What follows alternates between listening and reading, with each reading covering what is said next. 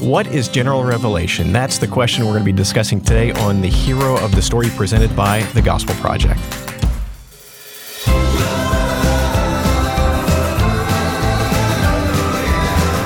Thanks for joining us for today's episode of The Hero of the Story, a podcast to help you focus on the gospel in every area of your life and ministry. I'm Brian Dembowczyk, managing editor of The Gospel Project, and with me is Aaron Armstrong, our brand manager. In this episode, we begin our discussion of the 99 essential Christian doctrines that are featured in the Gospel Project. Each of these episodes will dive deeper into one of the doctrines covered in the study and also in the 99 in 99 video series, where we hit the highlights of the doctrines in about 99 seconds, give or take. If you haven't checked those out yet, you can catch them at gospelproject.com. So, with that said, let's get going. All right. So, Brian, as we're thinking about this doctrine, let's just give a quick definition. General revelation refers to God revealing himself through his creation and through the human conscious. Knowledge about God through general revelation is limited because it only communicates general knowledge about God and his character. We can look at the vastness and fine tuning of the universe and recognize that God is all powerful and wise, or look inward to our innate sense of right and wrong and know there is a moral lawgiver in the universe. General revelation is not sufficient for understanding how to know God or to be saved, but it provides enough knowledge about God for us to be held accountable for suppressing God's truth in unrighteousness. So that's a big statement here, and there's a lot of space in it as well. But a few key things that we saw there are that one that God reveals himself in way in different ways to all humanity. And that's that's a key all humanity. Everybody has access to general revelation. Right. And so he does it in a, and he said it in a couple of ways. One is um, that he reveals himself through the things he has made. That um, that Nate the way that nature is built and organized and and looks and feels and how we experience it all of this communicates to us something about God. And at the same time we are also created in such a way that we communicate something about God to all of creation as well and so whether that's through so that's primarily through our innate sense of right and wrong, our consciences, our sense of justice and our, you know, sometimes sometimes righteous indignation. um, all of these different kinds of things. But um, one of the other things that we need to know about this this doctrine is that when we're thinking about these things, that they are limited in their scope. So creation can tell me something about God, but it can't tell me everything about God. Um, it can tell me, for example, that God loves beauty, that He loves order, that power, power and majesty, and glory. that He loves detail, and and all of these things. That all of these things about Him, in the same way that my my conscience can say something about Him. Yeah, but I can't there say is everything. a right, there is a wrong. Right, exactly. But it doesn't, your conscience alone does not understand what is absolutely right and wrong. It, it's not a matter of understanding because of, of God, um, because somebody's conscious, your conscious may be different from mine. Your conscious may allow you to, uh, to steal a candy bar when you're hungry because you're hungry. Sure and my conscience may not. Right. So it's not sufficient to understand who God is in His fullness, and that's why, you know, it's it's it's really important to understand general revelation is not sufficient for salvation. So you you can't be on that deserted island, that that proverbial man on a deserted island, look up the stars and recognize, well, there is a God. Well, you can do that. Sure. But you can't understand how you can be saved of your sin just by looking at the stars. Right, exactly. So um, so Brian, where do we see some of these these truths in scripture? Um, and that's an important thing for us to remember is, is that when we're thinking about doctrine, if it doesn't have a scriptural support, we should we we should be very cautious of it. Yeah, I would I would go one step farther. If it's not implicit in Scripture. It's not just supported by Scripture. It's not. It has to come from Scripture. Mm-hmm. So we don't develop doctrines and then. And, and I know you're not suggesting this, Aaron, but we don't Correct. develop doctrines and then say, all right, let's find support in Scripture. We start in Scripture, and and the doctrines come from it. Right. So this one, one of the classic passages on this is, is Psalm 19, 1 through 6. And you know what? Let me just kind of treat that a little bit out of order. I want to look at 1 and 2, then verses 4 through 6, and then 3 and 4, because I just think it makes sense for, for our discussion. Yeah, totally. So you look at 1 and 2, the heavens declare the glory of God. There you go. Um, we look at the heavens, we see the glory of God. We see just the expanse uh, of the universe, um, the, the beauty, the awe that we get, especially, I mean, if you get away from the city, you get out into the country with really little residual lights around and so forth, and you just, it's amazing how many stars you see up there. And you think, man, each one of those is a sun. Mm-hmm. And each, I mean, you think about all these different solar systems, and, and you just, there's this awe that comes over you. That's that's what we see here. The heavens declare the glory of God, and the expanse proclaims the work of His hands. Day after day, they pour out speech. Night after night, they communicate knowledge. So right here, we see even if you just take a snapshot of creation, so a still picture, if you will, mm-hmm. there there's glory of God to be seen in that. The power of God, the size of God, the beauty of God, and so forth. Mm-hmm. But then jump down to the second part of four through six. It says, In the heavens, he, meaning God, has pitched a tent for the sun. It is like a bridegroom coming from his home. It rejoices like an athlete running a course. It rises from one end of the heavens and circles to the other end. Nothing is hidden from its heat.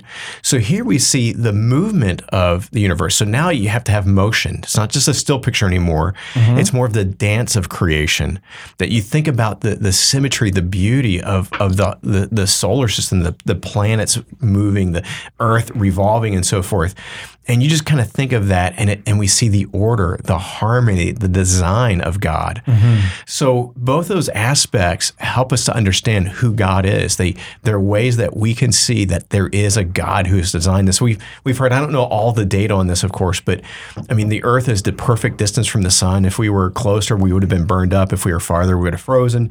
It's the perfect tilt and so mm-hmm. forth um, to control the tides. I mean, it's just it, it's all ideal, mm-hmm. and that just reveals that God is intricate in His details and His design. He's perfect. So this is a snapshot of what general revelation is. Now look at, at three and four. This is where we see how it's open for everybody. Mm-hmm. Back in verse 3, there is no speech, there are no words, their voice is not heard, their message has gone out to the whole earth, and their words to the ends of the world. So, in other words, it's not that this is verbal uh, speech from God. This is not direct revelation that we're going to talk about in the future, like in the Word of God we're reading. Yeah. This rather is a word picture that everybody sees. Everybody can look at the at the universe. Everybody can feel the warmth of the sun, um, and so forth and so on. So this is why it is open to everyone. So Psalm 14, 1 through 6 does a really good job of succinctly um, capturing what general revelation is. But we also see it in some other passages like Romans 1 and 2. Right. And and just think about those for a second. I mean, if you just focus on verses 19 and 20, um, which are kind of some of those classic verses again from the New Testament, you know, saying, you know, what can be known about God is evident evident among them, them in context being the Gentiles, uh, because God has shown it to them. For his invisible attributes, that is, his eternal power and divine nature, have been clearly seen since the creation of the world, being understood through what he has made. As a result, people are without excuse. Yeah, and Romans 1 and 2 is important. Not only do we see some more of this general revelation, but we also understand in the flow of his argument, 1 and 2 is condemnation. Yeah. Uh, Paul does not get to the idea of salvation until chapter 3 and pushing forward. Yeah. And so we got to remember this section. Um, some people misunderstand and think that Paul in, in Romans 1 and 2 is articulating that somebody could be saved apart from Christ. Right. And he's saying, And he's saying the exact opposite. Right. Uh, so again, we have to be careful to understand general revelation is not sufficient for salvation. Right. It is sufficient though for condemnation. It's the other side. What what, what we need to understand is first that, that God is justified in anybody being condemned to be separated from for all eternity. The idea that it's not fair that person on an island who's never heard the gospel, that's not fair. What Paul does in Romans 1 and 2 is he turns that on its head and says, Oh no, There's no, excuse. completely fair. It's completely fair. Right. Uh, that person has had uh, the universe around him or her to see, to recognize that there is a God. And, and we know this. This is, uh, Paul speaks of this as well in 1 Corinthians 1 and, and 2 especially, that, man, it's, it's plain to us. Yeah. It is so plain to us to look and say, how can you think that all this is here by chance? How, how do you think this is just random? It's absurd. It's clear. It's plain that there is a God, a designer behind the design. Yeah. And that's basically what Paul's arguing in Romans 1 and 2. Yeah, absolutely. Um, some other passages that we see see the the truth of Psalm 19 emphasized, not just here in Romans, um, and to get us kind of back into what we were thinking, um, includes um, Matthew 5:45, where where Jesus himself is saying that God sends rain on the just and the unjust alike. That it's something for everybody, and that's That, something. and that provision, that that even our food, something. This is why you know saying a blessing before a meal is so popular and so common because it's that recognition that what I have is not mine. I didn't earn it. Even the farmer, even the farmer has to recognize. Well, yeah, it was my hands, right? I went in there, I toiled the ground, I put the seed in, I did all of this, I watered it. It's me, right? No, no, no. Even the farmer has to recognize he is completely dependent on God to send that rain for that food to grow. yep. So, so that's the point of, of Matthew five forty five. Yeah, absolutely. Um, Acts 14, 17 is another one. Going back into the Psalms, Psalm 33, Psalm 8, even you can make the argument from Psalm 14 that says, you know, the fool says in his heart, there is no God, that he's deceiving himself if he thinks that there's not. And contextually, he's also talking to the people of God as being the fool there, that the someone who knows better is still saying, no, there is no God. Um, And you know what Mr. T says about the fool? I pity the fool. He does pity the fool. That's right. Um, all right, so let's think about this. Um, what are there any cautions that uh, that we should keep in mind as we under, as we seek to understand this doctrine? Yeah, I think one of them, just to be clear, is that that that general revelation should not be confused with with some of the the false beliefs such as animism. Animism is is the belief that God is in everything that Right. that He's in the rock, He's in the tree, and, and some other religions would would fall toward the animism camp. Right. And of course, that's not what general revelation is teaching. It's not that that God and, and is is in the tree, He's in the rock. Psalm 19, 1 through 6 is not teaching that. These other passages are not teaching Yeah. that. It's that these things that were created by God, we got to parse the creator from the creation. Yes. That these things are created by God, but they reveal they're snapshots again of Him. They reveal something about Him. So the majestic waterfall, God's not in that waterfall, but we see a sign of His power. Right. As powerful as that waterfall is, it pales in comparison to the power of God.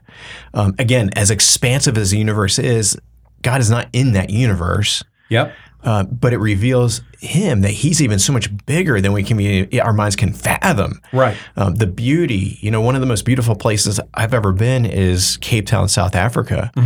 And there's a great hill there that you can hike up and and and kind of look. It's called Lion's Head, and have this beautiful view over Cape Town itself, some mountains in the background, and just that's one of the moments that I've seen most clearly how much more beautiful God is. Yeah. because I'm just amazed by His creation, and just amazed by man, the create the creation always is inferior to the Creator. Absolutely. So as beautiful as this is, it pales in comparison to him. Right. And that's something to keep in mind too is, is that when we're looking at creation, we're looking at it in its fallen state. Too. That it's like this this is a world that has been corrupted by uh, by sin or subject to futility, as Scripture sometimes says. Um, this uh, that that sin has damaged the very fabric of reality, and yet it's still incredible. Um, and that again, that points us to the power and the majesty of God. Um, and as we're thinking about cautions, uh, cautions with this doctrine, I mean, you said it. You said it well that it, you know we don't want we don't want to confuse God with His creation. Um, because they are distinct. And we'll talk about the distinction between creator and creation in another doctrine at a future time. Um, but and but one other thing that we need to be we need to apply a caution to that we need to be aware of when we're considering this doctrine when we're seeking to understand it is something that we've already said at least once in this conversation which is that this doctrine does not save people. Yeah. It can't. It cannot. It's not sufficient. It was not designed to. Right. And again, that kind of takes us to the final question I want to explore is, is what difference should this doctrine make? And that really drives toward one of the, the takeaways I see with this is that this sh- should fuel our, our desire for evangelism um, general revelation should not replace it. We we as believers should not say, well, the world, you know, the people of the world, they have general revelation, they have the sunrise to preach Jesus to them. No, no, they don't. The sunrise does not preach Jesus itself. It preaches there is a God. Yes. We have been left here to preach Jesus Himself, to share the gospel. So general revelation, if anything, should prompt us toward a deeper uh, understanding of the need for evangelism and a desire to do that. Right, right. And so when you think about um, Paul the Areopagus, is a great example of this, where he went a little bit further and he was using examples from the Greeks' religious traditions um, and their mythology um, to prove home the point that no, there actually is a real God and this is who He is. But it's the same. It's the same kind of thinking. It's use use the environment yeah. around you to help bring people into like help point people in the in that direction yep. toward Jesus and their need for Him. Um, that is a it's a, it's a challenging thing to do and to do well, um, but it's worth it's worth doing. Yeah, it's it's really effective when we do it with a sincere heart and desire, not right. not as a um, not as a ploy or anything like that, of course. But man, you, are just sitting with somebody and, and you're just uh, enjoying creation. You're enjoying a sunset or something right. like that, and and man, it's it's it's right and fitting to comment, man, God's good for creating this, isn't he? Right. And maybe even something as simple as that could open up that conversation. Right. And I mean, they might say, uh, sure, I guess. But they could ask, well, what do you mean? Exactly. And so it's always wise to pray too. Yeah, it for is. those opportunities. Um, likewise, so that is that's one of the chief things that that we should that this one of the differences this doctrine makes. Um, something else that uh, the doctrine of general revelation helps with and, and does in our lives is that it's an encouragement for us as believers um, that nature is an opportunity is is a reminder that God is here and yeah. God is present that um, when we see order and beauty and wonder in this world when all of these little things that we see happening they're they're a good reminder that God is has not abandoned us that he's not far off that he is with us and close and cares. Yeah, I don't know about you. I need this prompt all the time because I, I just, you know, in my simplicity, I just get focused on day to day and I forget God. Yeah. Uh, it's so easy for me just to kind of per- punch the proverbial time clock of my day, go about, and then at the end of the day, it's like, oh, yeah, what about God? Yeah. Creation in part is there to remind me of, of him and his presence. Again, not cr- in create, not the creation itself. Yes. Uh, but it's the fingerprints that he's here. He's he's real. He he's he connects with us. He mm-hmm. wants to be involved in our in our daily lives and so forth. And so it just, you know, when we have that wherewithal to, to take a step back and, and recognize him, his goodness, his provision, and so forth, um, it should prompt us to, to worship as a lifestyle. Yeah, absolutely. Um, and uh, one final thing that it should do is that it should encourage us to steward creation well because God made it, because it communicates something about Him Again, it doesn't communicate everything about him, but it communicates something about him. God's people should care about the things that he has made. If he has made them in such a way that they say something about him, we should honor that. Um, that doesn't mean that we need to be, you know, hyper environmentalists or or anything like that, but it just means being responsible. Exactly.